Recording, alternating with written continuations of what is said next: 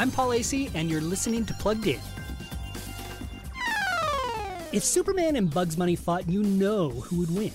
But in the platform fighting video game MultiVersus, the answer isn't so clear. That's part of the game's charm. I mean, who wouldn't want to knock out the Man of Steel with a pie?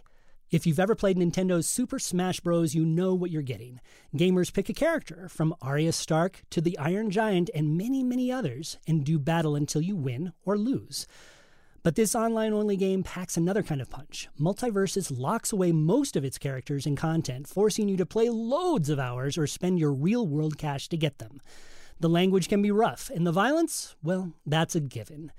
No matter who wins the match in MultiVersus, the biggest winner just might be the game's accountants. Check out this and other game reviews on pluggedin.com slash radio. I'm Paul Asay for Focus on the Family's, Plugged In.